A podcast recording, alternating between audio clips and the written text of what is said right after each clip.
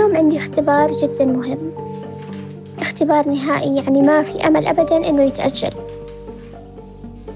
جلست وفي انتظار استلام الورقة. ما بين خوف وخجل وتوتر. لحظات صعبة مرت بها أبرار آل عثمان وهي تنتظر استلام ورقة الاختبار ويداها يسيل منهما الدم. وصلت الورقة وكتبت اسمي الحمد لله بسلام. والآن أول سؤال. شوية لبلاقي يدي لصقت بالورقة. وأشيلها وأتفاجأ بالدم على الورقة والموية. إيش أسوي الحين؟ أنا أنادي الأستاذة. وش تقول عني؟ والبنات ونظراتهم. بعد أخذ ورد تقرر أبرار إكمال الاختبار. لكن النزيف لم يتوقف والوجع يشتد بها أكثر وأكثر. كملت وجلست أحل وأحل ويدي بتزيد التعب فيها وبتنزف أكثر. أنحت ريقي ماني قادرة أبلع. وقلبي يدق بخوف وبالي عند ماما. طب أنا ليش الحين أحمل نفسي كل هذا؟ بأشر للأستاذة وإن شاء الله تنتبه لي بدون ما البنات ينتبهوا لي كمان. والحمد لله شافتني. وشافت الدم على الورقة والحمد لله غيرت لي الورقة.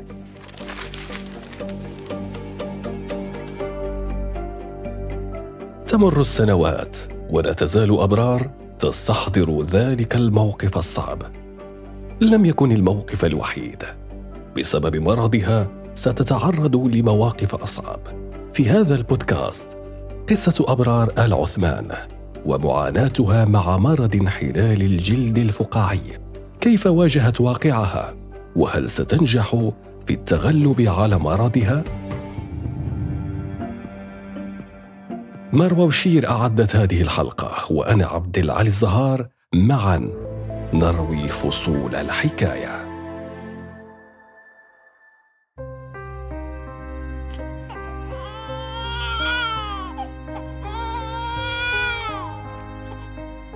أنا أول طفلة لعيلتي وأول فرحتهم. أبرار آل عثمان. فتاة سعودية من مدينة جدة. تبلغ من العمر الآن 26 عاماً. أبرار كانت أول فرحة في عائلتها. لكن تلك الفرحة لم تكتمل. ولدت أبرار بمرض وراثي خطير. تفاجؤوا بأن أنا مصابة بمرض انحلال الجلد الفقاعي ووقتها ما كانوا يعرفوا عن المرض أي شيء مرض صعب. فأول ما اتولدت كنت في حضانة لمدة شهرين. آه هذه الشهرين أهلي كانوا دائما بيزوروني. انحلال الجلد الفقاعي هو مجموعة من الأمراض الوراثية النادرة تؤدي إلى ظهور تقرحات في الجلد والأغشية المخاطية. تنشأ البثور مع صدمة طفيفة أو احتكاك وتسبب آلاما شديدة. وقد تظهر تلك البثور داخل الجسم مثل بطانة الفم أو المعدة. يمكن أن تتراوح شدة المرض من خفيفة إلى مميتة وعادة ما يصيب الرضع والأطفال ولأن جلد الأطفال المولودين بهذا المرض ضعيف كجناح الفراشه أطلق عليهم اسم أطفال الفراشه أبرار واحدة من المصابين بهذا المرض ولدت بجسد ضعيف بلا جلد. فوضعت في المحضنة وحكم عليها بالموت منذ ولادتها.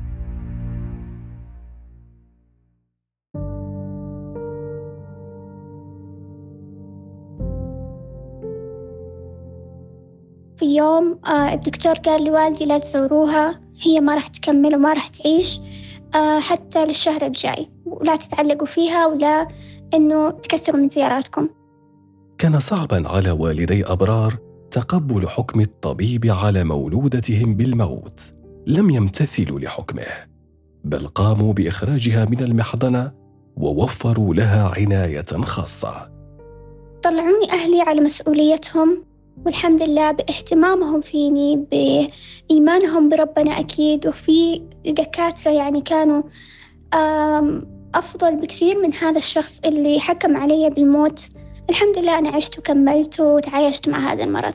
لكن تخيلي لو عائلة ثانية سمعت كلام الدكتور الأول كان فعلا ممكن الطفل ما يكمل بسبب آه يعني سوء التصرف بسبب أنه أهله استغنوا عنه.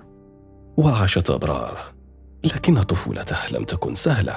لم تكن تعلم أن كل حركة ستسبب لها فيما بعد آلاما كبيرة. يعني زي أي طفل بحب إنه ألعب وأجري وأسوي كل حاجة. والحمد لله أهلي من هالناحية ما كانوا يعني بيمنعوني من شيء. آه بس كنت بأتأذى كثير. يعني لو طحت على طول يدي بتتجرح رجولي في الألعاب في الملاهي كنت بعد ما أخلص من اللعبة ألاقي يعني جروح في جسمي. كان المرض ينهش جسد أبرار الضعيف مع كل حركة.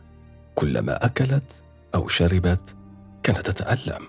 في المدرسة كانت تحرم نفسها من وجبة الغذاء حتى لا تداهمها الآلام وهي وحيدة. في الفسحة ما كنت آكل أبدا يا دوب أشرب موية لأنه أخاف إنه الأكل يجرح حلقي وقتها وماما ما تكون معايا. كنت بخاف من الألم لأنه ألم جدا قوي. أنا أحب يعني لما يجيني هذا الألم أحب إنه ماما تكون جنبي. يمكن وجودها يطمني أكثر ما أعرف إلى الآن صراحة. كنت أيام آه، ما أقدر إني أمشي بسبب الجروح اللي بتكون في رجلي فغياباتي عن المدرسة كانت كثيرة. ولو كان في شيء مهم أروح يعني بقوة اللي أمشي لازم أحد يساعدني حتى يعني أجلس شوي يمكن فجأة رجولي خلاص ما أقدر أمشي أبدا.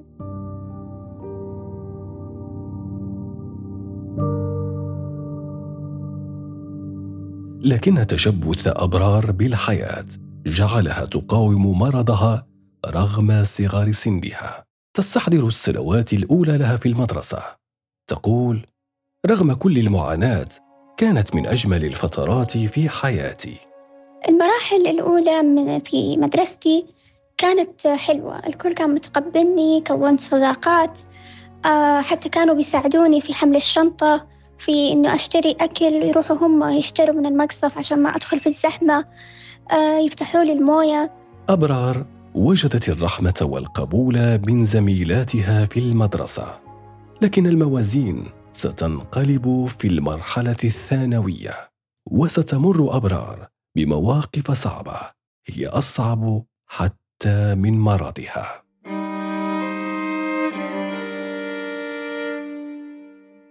كنت بأجلس لوحدي حتى بالفصل في الطابور ما في أحد جنبي أو شيء. حتى كانوا بيخافوا إنهم يصافحوا وأي وحدة تيجي تتكلم معايا بس بتسأل إيش هذا اللي فيك؟ وكان البعض بيتقرف كان البعض بيخاف. فحتى البعض بيفكر إنه هو معدي. بس أكيد إنه مو معدي. يعني لو معدي أنا ما حط على الناس. تعرضت أبرار للتنمر بالنظرات والكلمات. البعض كان يستغرب من شكلها والبعض الآخر كان وقع كلماتهم عليها أشد وأقسى من الجروح التي كانت على جسدها. كانت تخجل من أساتذتها وزميلاتها إذا ما أمسكت القلم وسالت الدماء من يديها.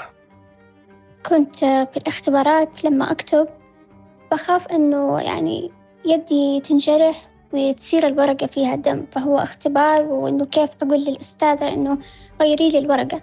وكنت أخجل يعني من الناس كثير إنه أنا أتكلم. آه لحد ما تيجي هي الأستاذة تجي وتشوف إنه الورق فيها دم أو موية آه هي بتيجي تغيرها. وأحيانا كان في يعني أستاذات هم بيكتبوا بدالي صراحة. أنا أقول لهم الجواب هم بيكتبوا. ومرت السنوات كبرت أبرار ووصلت للمرحلة الجامعية.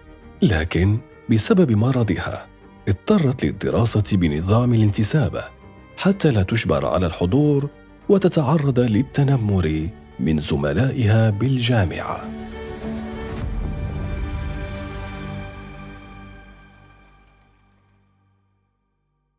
كنت أتمنى أني أنا أدرس إعلام ولكن بسبب وضعي الصحي ما قدرت أنه أدخل جامعة وأدرس انتظام. فدرست انتساب وما كان في كل التخصصات. اخترت علوم إدارية أنه بس المهم أنه أدرس وأخذ الشهادة الجامعية. برضو ما كونت صداقات هناك. أروح أختبر وأرجع للبيت. تقضي أبرار أغلب أوقاتها في البيت. وعوضا عن الأكل والشرب تبدأ يومها بالإبر والأدوية. كانت تنام ليلا على الأوجاع وتصحو صباحا على الدماء.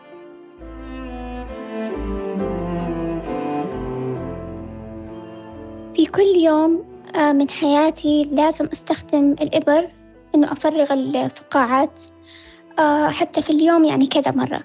لما أجي أشيل اللبس بلاقيه لاصق في الجرح جدا مؤلم آه، النوم جدا صعب. أنام أحيانا بدون ما أحس. لما أصحى ألاقي الفرش كله دم بسبب يعني وأنا أتقلب أو شيء جلدي بينجرح. هذه كلها مؤلمة. اشتد بأبرار المرض. الالتهابات والندبات كانت تغطي ملامح وجهها. المرض داهم جسدها اقتلع منها أظافرها أسقط أسنانها وأفقدها شعرها. آه، حتى شعري أنا ألبس باروكة. ففي بنات أحيانا شفت الباروكة بتكون ناعمة ويعني شكلها غير عن الشعر الحقيقي. ففي بنات كانوا بيسألوني وين قصيتي شعرك؟ وين سويتي شعرك؟ فكنت انحرج من هذا السؤال كثير. أروح أجاوبهم أي جواب غير أني أصارحهم أنه هذه باروكة ترى.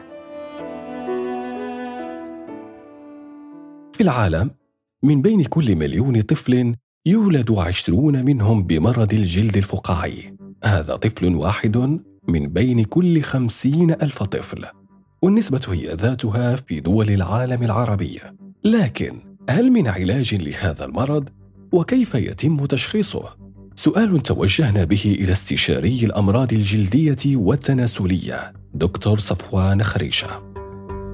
عادة لما الطبيب يشك بالفقاعات والبثور والتقرحات على الجلد بعض الفحوصات منها أخذ عينة من الجلد نقدر نعرف آه، أي طبقة من الجلد آه، اللي هي مصابة. طبعا هذا لا يكفي لازم عمل فحوصات آه، للجينات. للأسف لا يوجد علاج حقيقي لهذا المرض. ولندرة هذا المرض آه، لا يوجد آه، مراكز متخصصة لتأهيل وعلاج هاي الفئة من المرضى. أبرار تدرك أن لا علاج لمرضها لكنها تحاول التعايش معه وتحاول التعايش مع مجتمع لم يرحمها ولم يتقبل مرضها. تقول وجدت الرحمة في قلوب أطفال أبرياء حين كنت في المدرسة وفقدت تلك الرحمة حين كبرت. في الأماكن العامة كانوا كثير ناس يطالعوا فيني من بعيد باستغراب وأحيانا بخوف وأحيانا بقرف. فكنت أسأل نفسي إيش الشيء الغريب اللي فيني؟ لهالدرجة يعني بأشوف هذه النظرة. أحيانا بكون بشتري في أي مكان بشتري من مكان كان في وحدة آه، لفت كذا فجأة شافتني قالت بسم الله وخافت. كنت أستغرب أكيد في البداية أنه قبل آه أنه ليش لهالدرجة؟ شكلي يخوف لهالدرجة شكلي غريب. بعدين صرت أطنش يعني أحاول أنه أطنش لأنه هذا الحل الوحيد أنه ما فيني أغير الناس ولا فيني آه أنه خلاص أبطل أطلع أنه أحرم نفسي من الحياة لا. أطلع وأتجاهل هذه النظرات. والحمد لله قدرت. العام 2013 قررت أبرار مواجهة واقعها فوجدت ضالتها في الكتابة. كانت تكتب قصصا وخواطر وتنشرها على حساباتها بمواقع التواصل الاجتماعي دون وضع صورها أو الحديث عن مرضها. كان النشطاء يعرفونها فقط باسمها أبرار. ال social media ما كان أحد يعرف مين وراء اسم أبرار العثمان. ما كنت حاطة صور لي ولا كان ولا عمري يعني تكلمت عن مرضي. بعدين أصدرت أول كتاب وهنا اللي أنا تعرفت على الناس تقربت منهم هو عبارة عن خواطر. خواطر مختلفة في عن الحب عن السعادة عن الحزن عن الشوق. العام 2016 أصدرت أبرار أول كتاب لها بعنوان في كل قلب حياة جمعت فيه ما كانت تكتبه من خواطر فلقى رواجا كبيرا. التفاعل الكبير حمس أبرار وجعلها تفكر في اتخاذ قرار سيغير مجرى حياتها. قررت أخيرا أن تظهر للعلن وتكشف لمتابعيها عن نفسها وعن مرضها.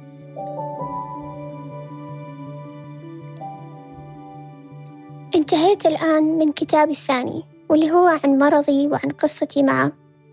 والحين جاء وقت تدشين الكتاب وإنه يظهر للناس وأنا أظهر للناس كمان بس ماني عارفة أحس إني ماني جاهزة. بعد ما كنت متشجعة وكتبت بكل حماس ما أعرف إيش هذا الخوف والتردد اللي جاني. فأنا عندي أكثر من عشرين ألف متابع.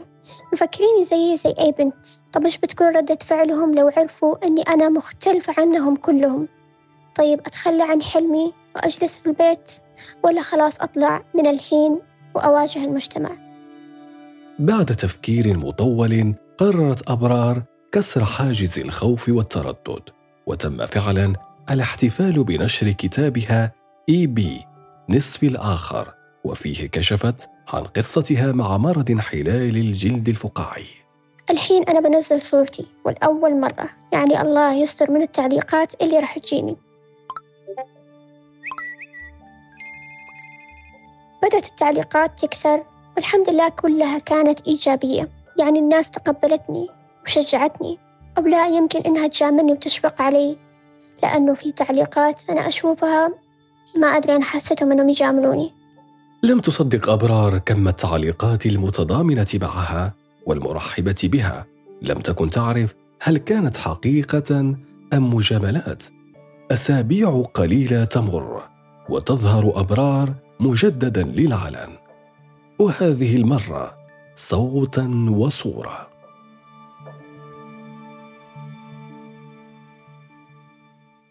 يا ترى أحد بيتابعني ولا لا؟ يلا بس أنا ما أبغى أتابع نفسي ولا أبغى أشوف نفسي. خلي أهلي هم يشوفوني. أنا بجلس على الجوال. انعرضت الحلقة وانتهت. بسم الله أنا بدخل تويتر الحين. المتابعين في تزايد. والتعليقات ما وقفت. الكل كان بيدعي لي والكل كان مبسوط فيني وأنا كنت أسعد إنسانة وقتها. لم يكن سهلا على أبرار الكشف عن مرضها.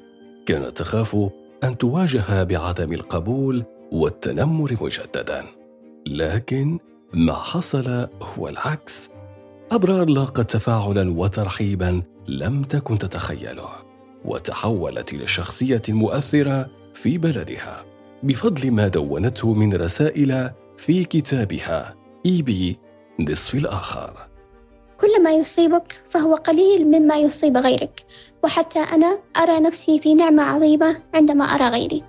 أبرار نجحت في كسب محبة الناس لكن بين أبرار وذاتها كلام كثير. أتمنى أني أكون زي باقي البنات. لو كنت زي زي غيري كنت أفضل كنت أسعد كنت أحسن. ونفسي طيب ألبس زيهم نفسي أسوي شعري زيهم نفسي أسوي make up كان في تأثير نفسي يعني قبل كبير. بس مستحيل إنه أبينه للناس. مستحيل. آه قدامهم الحمد لله أنا قوية وراضية وكل شيء بس بعدين تراكمات هي يعني كانت في مواقف كثير بعدين أنا أطلع اللي في قلبي إنه أبكي كذا مع نفسي بدون ما أحسس حتى أهلي بهذا الشيء.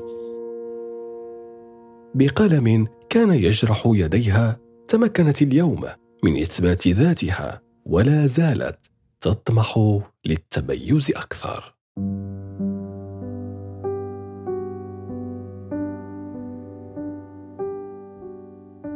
الحين مؤمنة تماما. يعني الحمد لله وصلت الإيمان تام بنفسي وبقدراتي. ويعني طيب إذا أنا ما تشافيت مو معناته نهاية الدنيا. أنا أقدر إنه أثبت نفسي للناس ولنفسي قبل ولأهلي إنه ترى أقدر أنجز وأسوي حاجة في حياتي.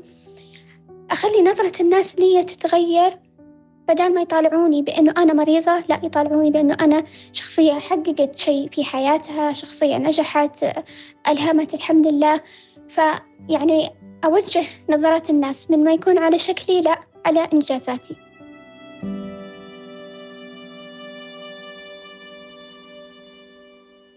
هذه تحيات مروى وشير في إعداد الحلقة. وأنا عبد العالي الزهار معا نروي فصول الحكاية. اشترك في الحرة بودكاست على أبل بودكاست وجوجل بودكاست وتابعنا على سبوتيفاي يوتيوب وساوند كلاود. كما يمكنك الاستماع إلينا على راديو سوا.